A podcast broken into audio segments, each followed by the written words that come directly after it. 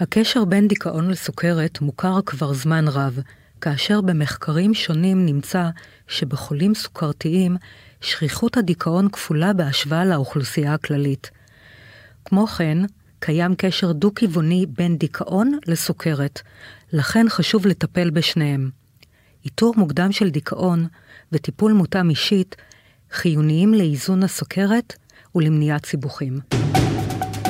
אתם מאזינים למשחקי בריאות עם דן ארון ופרופסור איתמר רז. כולם יודעים שבבריאות לא משחקים, אבל יש כאלה שכן. הנתון היבש, לחולי סוכרת יש סיכוי גבוה פי שניים לחוות דיכאון בהשוואה לאוכלוסייה הכללית. גורמי הסיכון הנפוצים כוללים השמנת יתר, חוסר פעילות גופנית ומחסור פוטנציאלי של ויטמין D. חולי סוכרת עם תסמיני דיכאון קלים עד בינוניים צריכים להישמר מפני התפתחות דיכאון, בשל ההשפעה המטבולית של סוכרת הפוגעת בתפקודי המוח. שאלה לא פחות מסקרנת, האם כל אדם עם היסטוריה של דיכאון צריך לבדוק סוכרת? מתחילים. אתם מאזינים ל-ynet פודקאסטים. שלום פרופסור איתמר רז. שלום דנה. אני רוצה לדבר איתך היום על הקשר בין דיכאון לסוכרת, ויש קשר דו צדדי. סוכרת יכולה לגרום לדיכאון, ודיכאון יכול לגרום להתפרצות סוכרת. אבל לפני שאנחנו uh, ניגע בזה, אני רוצה להציג את המרואיין שלנו להיום. שלום לך, דוקטור אורן טנא, מנהל מכון פסיכיאטרי באיכילוב ומנהל מכון מנטליקס לרפואת הנפש. שלום לך, דוקטור טנא. היי, שלום, אני מצטער שאני לא יכול היום להיות איתכם באולפן, אני מרחוק כי בכל זאת אנחנו גם מאוד עמוסים בבית החולים, אבל תמיד אני שמח להיות איתכם. אז תודה רבה שפינית לנו זמן והצטרפת אלינו לנושא כה חשוב בתקופה באמת האינטנסיבית נפשית שבה אנחנו נמצאים. ואני רוצה לדבר איתך, דוקטור טנא, ועם פרופסור רז, על הקשר בין דיכאון לסוכרת. הפודקאסט נעשה באופן בלתי תלוי וללא השפעה על התכנים, כשירות לציבור על ידי חברת נובו נורדיסק. פרופסור רז, אתה רוצה להתחיל? כן, אני אגיד מספר מילים. קודם כל, עובדתית, אה, סוכרתיים, יש להם אחוז, אחוז הסוכרתיים עם דיכאון הוא גבוה. ויש כל מיני צורות להעריך את זה, יש מחקרים פרוספקטיביים שעשו את זה, ואז דיברו על כ-15 אחוז, שזה הרבה מאוד, וכשעושים שאלונים לאנשים לבתיהם, זה הגיע לפעמים עד 45 אחוז, זאת אומרת כמעט כל אדם שני. דבר שני, נשים אה, הן כמעט כפולות בנושא של אה, דיכאון מאשר גברים. דיכאון מוביל הרבה יותר לסוכרת. למה? המנגנונים יכולים להיות למשל אותם מנגנוני לחץ שדיברנו עליהם בזמנו. כן, כשאתה, כשדיכאון מכניס אותך, משבש לך את כל המערכת האנדוקרינולוגית, ומעלה לך הורמונים שהם כשלעצמם יכולים להאיץ לסוכרת, זה יכול להיות אחת הסיבות. אז זה מדיכאון לסוכרת, אבל איך סוכרת יכולה לגרום או כן, נטייה אז, להתפרצות כן, uh, תראי, סוכרת, של דיכאון? סוכרת בעיקרון, מעצם זה שיש לך סוכרת, אתה צריך להתמודד עם דברים מאוד קשים, אתה צריך להתמודד הרבה פעמים. קודם כל, אתה, אתה בדכדוך מעצם החשש שלא תחיה הרבה. שתפתח סיבוכים. אחד הדברים שאני אומר למטופלים שלי שבאים אליי, אני, אחרי שאני בודק אותם, את רובם, אני אומר, אתה תהיה בריא גם בגיל 90. אבל זה לא מה שהם חושבים, הם חושבים שבטווח קצר יהיו להם פגיעות מאוד מאוד קשות. ולכן הדבר הזה מאוד מדכא אותם, וגם הצורך לנהל את הסוכרת, נכון. לבדוק כל היום. אורח החיים משתנה לחלוטין. לא לאכול, כן לשתות, כל הדברים האלה. הם, הם העיקריים שמכניסים אותם לדיכאון. דוקטור טנא, אתה רוצה להתחבר לדברים של פרופסור רז? בהחלט, גם, גם לדברים שאת אמרת, גם לדברים של פרופסור רז. אה, קודם כל, את הזכרת קשר דו-צידי, דו-צדדי בעצם בין סכרת לבין דיכאון, אבל הקשר הוא למעשה תלת-צדדי, כי יש פה עוד היבט נוסף. נכון שאנשים עם סכרת יותר מועדים לחלות בדיכאון, נכון כנראה שאנשים עם דיכאון יותר מועדים שתפרוץ אצלם סכרת, אבל גם בניהול עצמאי של כל אחת מהמחלות האלה, אם קיימת השנייה, זה מפריע על הניהול השוטף. מה בא לומר? שאנשים עם סכרת, יש להם גם דיכאון, יהיה להם יותר, אה, הערכים של הסוכר שלהם יהיו קשים יותר לאיזון, וגם מהלך המחלה שלהם עלול להיות קשה יותר. עכשיו, הסיבות לזה הן אה, באמת מרובות, זאת אומרת, מעבר למה שהזכיר פרופסור רז, ההשפעה האנדוקרינית, אנחנו מעריכים שקורטיזול מעורב בתהליכים האלה, שזה הורמון סטרס אה, שגם משפיע מאוד על משק הסוכר. אבל תחשבו גם מבחינה אינטואיטיבית אה, מאוד פשוטה, אנשים שהם בדיכאון הרבה פחות פנויים לדאוג לגופם, לדאוג לתזונה, לדאוג ל regimen הטיפולי, לפרוטוקול הטיפולי שהם נדרשים לדבוק בו, וגם זה כמובן מושפע, מ, מ, ישפיע על רמות הסוכר ועל, אה, ועל אה, מידת השליטה בסכרת. אז אנחנו רואים כאן הרבה מאוד בעצם קשרים הדוקים ככלל בין תחלואה נפשית לתחלואה גופנית, אבל בפרט בין סכרת לבין דיכאון, ואגב לא רק דיכאון, גם הפרעות חרדה, אה, יש יותר בסכרת, וזאת אומרת, אבל, אבל דיכאון באמת בולט בדבר הזה. אני מסכים איתך, דבר אחד שמאוד קשור לדיכאון זה חוסר איזון של הסוכרת.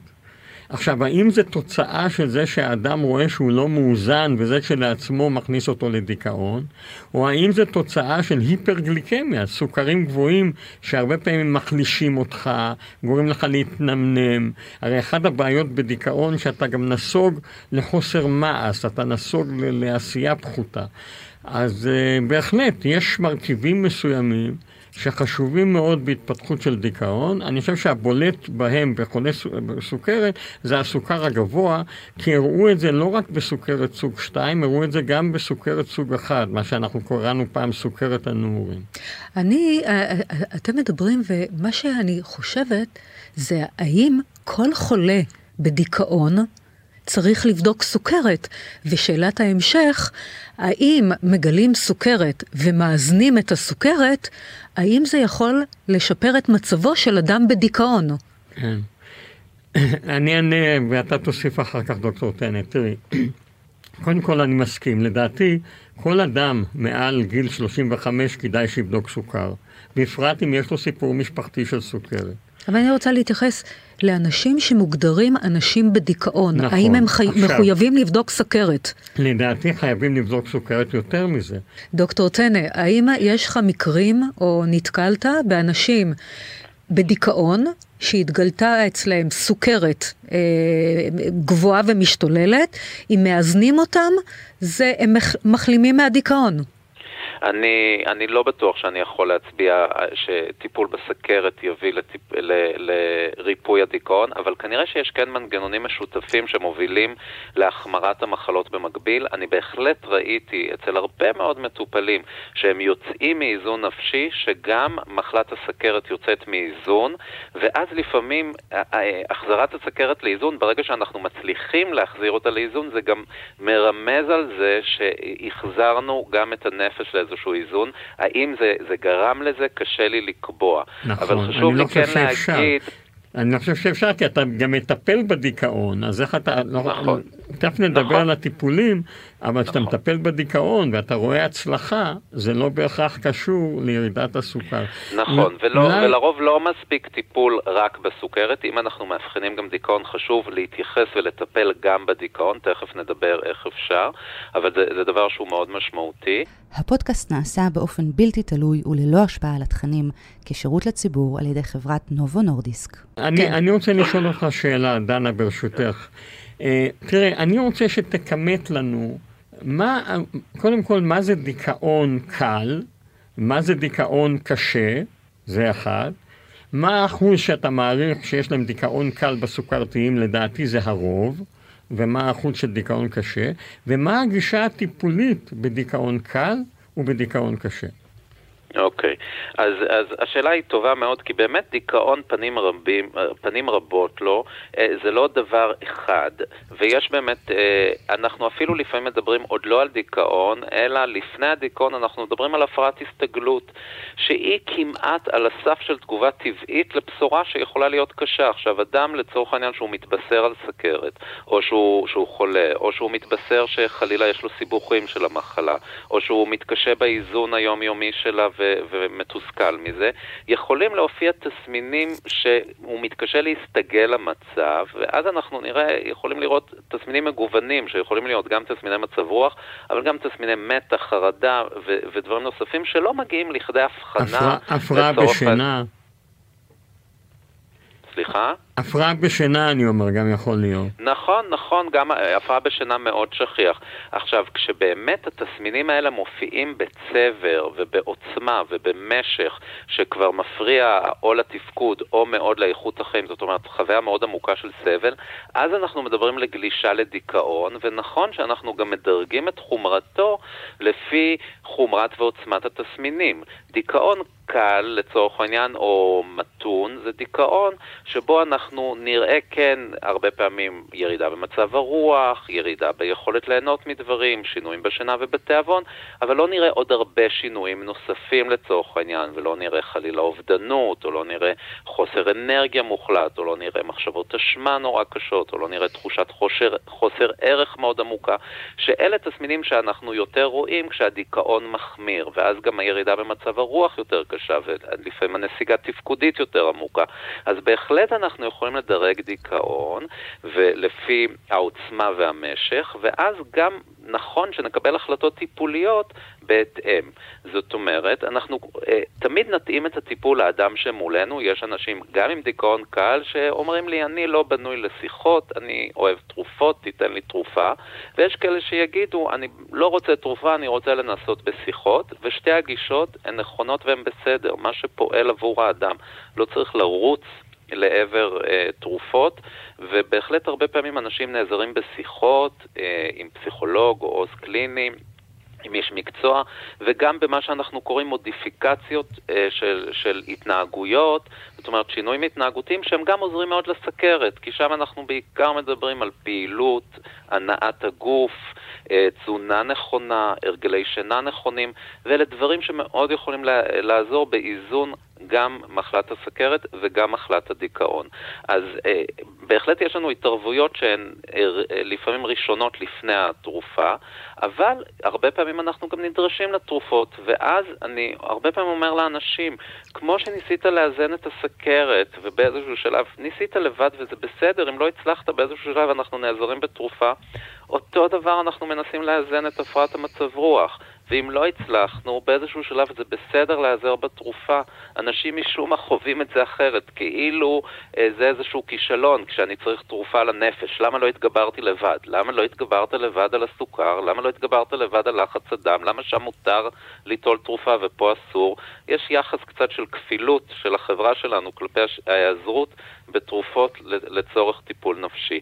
אז אני חושב שזה כן חשוב שנוכל להציע למטופלים את המכלול של, של כל הטיפולים, שכל אחד מרכיב לעצמו בעזרת המטפל שלו את מה שמתאים לו. אתה יכול לפרוט אה, סוגי התרופות מבלי לנקוב בשמות, אלא משפחות, משפחות, בדיוק. משפחות. אז, אז במשפחות אנחנו בדרך כלל בטיפול בדיכאון, אנחנו מתחילים במשפחה, אה, במשפחת ה-SSRI, כל התרופות שלנו בעצם שמשפיעות על מצב רוח, הן תרופות שמערבות, שמתערבות בנוירוטרנסמיטר, בשליח הכימי המוחי שקוראים לו סרוטונין. Mm-hmm. סרוטונין לא מצוי רק במוח, אבל הוא, הוא מצוי גם במערכת העיכול, אבל הוא, הוא בעצם מה שאנחנו מכוונים עליו כמעט כל הטיפולים נוגדי הדיכאון.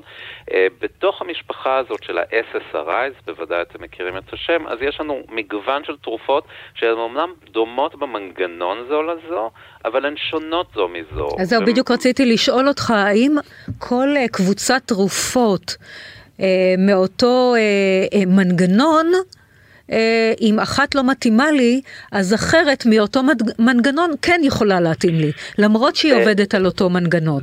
זו שאלה מצוינת, דנה, והתשובה היא כן. במחקר מאוד גדול שנעשה אה, כבר לפני למעלה מעשור בארצות הברית, שקראו לו סטאר די, מחקר שמומן בידי הרשויות הפדרליות, לא בידי חברות תרופות, אה, ר, בדיוק בדקו את השאלה הזאת, האם יש היגיון לעבור לתרופה אחרת מאותה, מאותו class, מאותה כן, משפחה, מאותה משפחה, או שאנחנו צריכים להעביר אותך לצורך העניין לתרופה שלא משפיעה רק על סרוטונין, אלא גם על נורדרנלין, או SNRI, או בכלל תרופה ממשפחה אחרת שיש לנו mm-hmm. פחות. והמחקר הזה הראה שבהחלט יש מקום לשנות בתוך ה class לפני שאנחנו מתפזרים. כי אף שהתרופות, שוב, המנגנון שלהן דומה מבחינה מולקולרית, רובן שונות זו מזו, מת... יש תרופות יותר דומות ויותר כן. שונות, רובן אה, שונות זו מזו, ובהחלט גם פרופיל תופעות הלוואי וגם האפקט התרפויטי, האפקט הרצוי והבלתי רצוי לצורך העניין, שניהם יכולים להיות אישיים ומושפעים ושונים מאדם לאדם, וכך שבהחלט תרופה אחת כן, יכולה להתאים ואחרת פחות. הקבוצה שציינת, שנקראת SNRI כמובן, שזה סרוטונין ונורדרנלין ריאפטייק, נכון. אה, זו קבוצה טובה מאוד גם להרגעת כאב. הדברים הקלאסיים, למשל בסוכרת, כאב נורופטי ברגליים, התרופות האלה מגיבות יוצא מן הכלל טוב, וגם בפיברומיאלגיה לעיתים נותנים אותן, ויש להם יתרון אה, כפול, גם על מצב הרוח וגם על אה, זה. אבל דנה, ברשותך, אני רוצה לשאול אה, שתי שאלות. אחת, אה, השאלה הראשונה היא שאלה תמימה.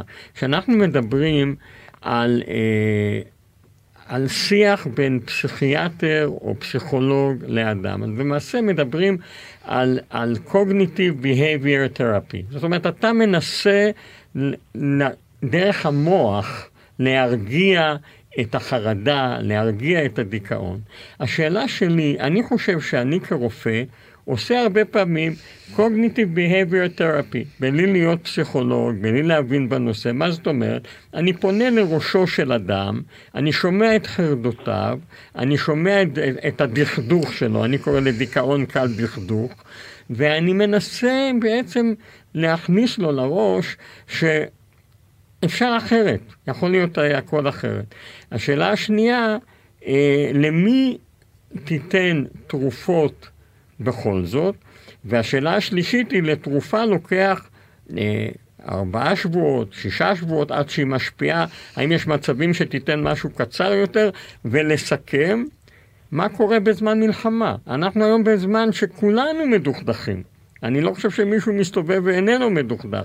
אז תנסה איכשהו לכמת את מספר השאלות הרב שלי ביחד. כן, שאלת הרבה שאלות, אני אשתדל לענות לכולן, ואני מבטיח אה, שאם אה, אני אשאיר משהו בלי תשובה, אני אשמח לענות גם לאחר מכן. אבל בוא נתחיל משאלתך הראשונה, ש, שנגעה בעצם לשאלה אה, אה, על CBT, על Cognitive Behavioral Therapy. אז חשוב לי להגיד בהקשר הזה, אה, אה, טיפול קוגניטיבי התנהגותי הוא רק אחת מההתערבויות אה, שעושים בפסיכותרפיה, בטיפול שיחתי.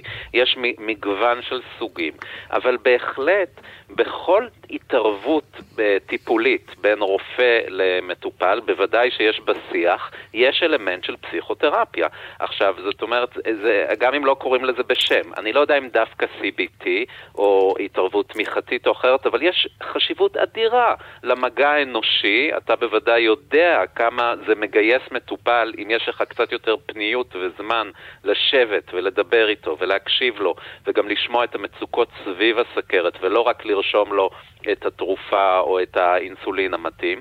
אז, אז יש משמעות אדירה לדבר הזה, כי זה בוודאי התערבויות שהן טיפוליות פר הגדרה. עכשיו, אם אתה מתייחס ספציפית לשאלה על CBT, אז אני אגיד ש-CBT יש פה גם את ה-C, שזה הקוגניטיב, אתה התייחסת שאתה מנסה להשפיע על מוחו של אדם, ונכון. כלומר, מה, אנחנו... בדמיון מודרך? לא, לא, לא בדמיון אז מודרך. אז איך זה עובד? אבל איך זה, הדרך שבה בעצם אנחנו עובדים ב-CBT, אז בואו בוא נפריד באמת בין כן. ה-C לבין ה-B. החלק הקוגניטיבי, מה שאנחנו עושים זה תיאוריות שפיתח אהרון בק, שהיה יהודי טוב שמת לא מזמן בגיל 100.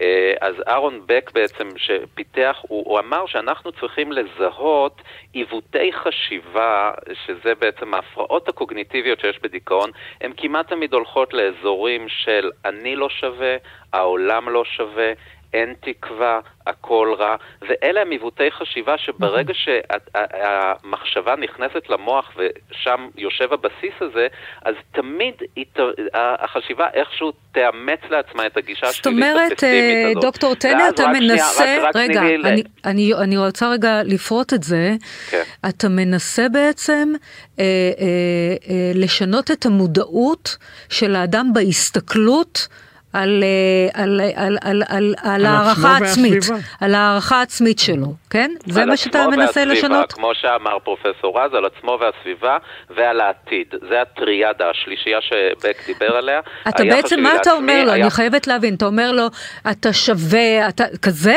לא, לא, זה אז, לא. אז בוא תגיד לי איך זה עובד, למרות, דוגמה. למרות שזה נחמד, אבל, אבל מה שאנחנו מנסים לעשות, וזה תהליך טיפולי, שוב, ב-CBT, אז בהיבט הקוגניטיבי, אנחנו קודם כל מנסים לעזור לאדם לאתר את עיוותי החשיבה שלו, להגיד, אתה שם לב לצורך העניין שכל דבר שקורה, אתה איכשהו ת, תקבל ממנו הוכחה דווקא למשהו שלילי לגביך, ואז אנחנו מנסים ללמד את האדם לערער את המחשבות תחילה החיצוניות, זאת אומרת, למה זה שאם מישהו לא יתקשר אליי לא, לא אומר בהכרח שאני לא שווה כלום ושנוא? כן. יכול להיות שיש הסבר, הבנתי. יכול להיות שהוא נשלח למילואים, יכול להיות שהוא היה עסוק. ללמוד לערער על מחשבות שהופכות אוטומטיות, זאת אומרת, אבל זה, זה טריגרים שמורידים משהו, אותי, אם לא עונים לי לא, לטלפון וזה טריגר חושב, ש... שמוריד אותי. את, אם אני מבין את כן. אה, דוקטור טנא, נו. אה, תראי, יש לנו כל מיני מחשבות של אנחנו פחות טובים, אוקיי. אנחנו יותר חלשים. אז איך משנים לאדם את המודעות? ואז אתה, אתה יכול, לק...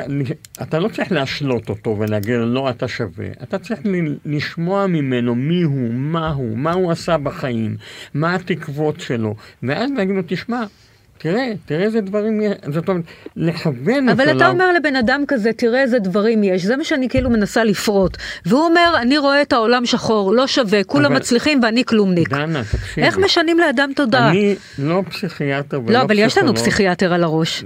אה, על הקו, סליחה. אני, אני אומר כן. כרופא, אנשים נכנסים אליי ויוצאים מאושרים. בסדר, אתה מדבר על העצמה.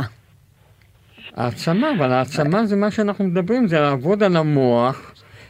אנשים בדיכאון לאו דווקא יכול לעבוד עליהם העניין הזה. לקחת את העובדות, לא לספר כן. בו במייסס, לקחת את העובדות, להציג אותם לפני אותו בן אדם, ולהעצים אותו דרך מי שהוא. אדם שלא עובד, ומת להיות בזוגיות ולא בזוגיות, והוא מרגיש בודד, ואין לו חברים, והוא פוחד לצאת החוצה, והוא אה, מסוגר ובבאסה, ויש לו גם סוכרת, אז הוא צריך להתמודד עם הרבה מאוד דברים, והתנהלות אחרת מאשר אדם נורמלי.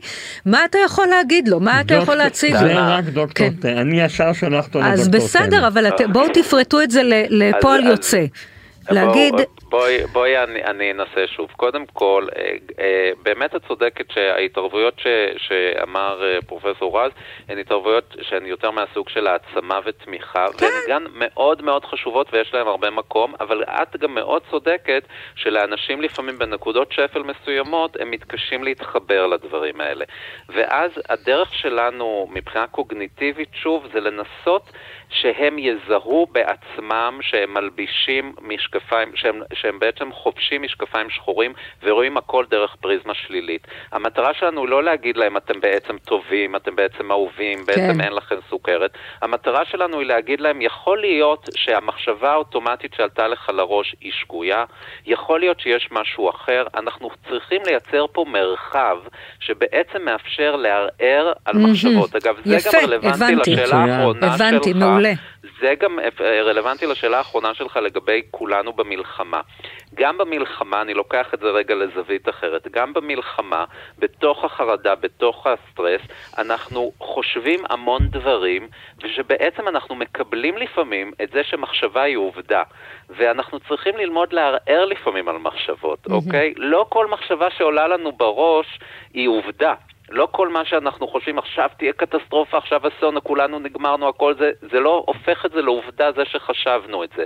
אז אותו דבר במקרה הפרטי ואותו דבר במקרה הלאומי. אנחנו טוב. צריכים ללמוד, לשים, להבין, לזהות חשיבה, לזהות תבניות חשיבה ולעזור למטופלים לזהות את זה, כי אז הם יכולים להתמודד עם הדברים לבד, בלי צורך במישהו חיצוני שיגיד להם אתם טובים אה, בעצם. אני כן רוצה אבל להגיד שב-CBT זה לא רק זה, זה, אנחנו רק בעצם התחלנו, זאת אומרת, אני שמח שזה מעורר סקרנות, כי אז אולי זה יעודד אנשים לפנות, ברור. אבל יש גם רכיב התנהגותי שאנחנו עובדים עליו, שהוא בעיקר לעזור לאנשים להניע את עצמם לפעילות ולהילחם בהימנעויות שהרבה פעמים נוצרות סביב תחלואה. בעצם אתם נותנים להם מוטיבציה, סכרת, מה? אנשים נמנעים מלמדוד לעצמם את הסוכר, כן. אנשים נמנעים מללכת לעשות בדיקות נחוצות, אנשים נמנעים מליטול טיפול נחוץ, או אם זה חרדה, אנשים נמנעים מלצאת למקומות, אז בטיפול גם יש ממש עבודה על רכיבים התנהגותיים שצריך לשנות, אבל CBT הוא רק אחד הטיפולים, כי יש גם אנשים שמאוד עוזר להם טיפול דינמי, שהוא יותר טיפול פתוח,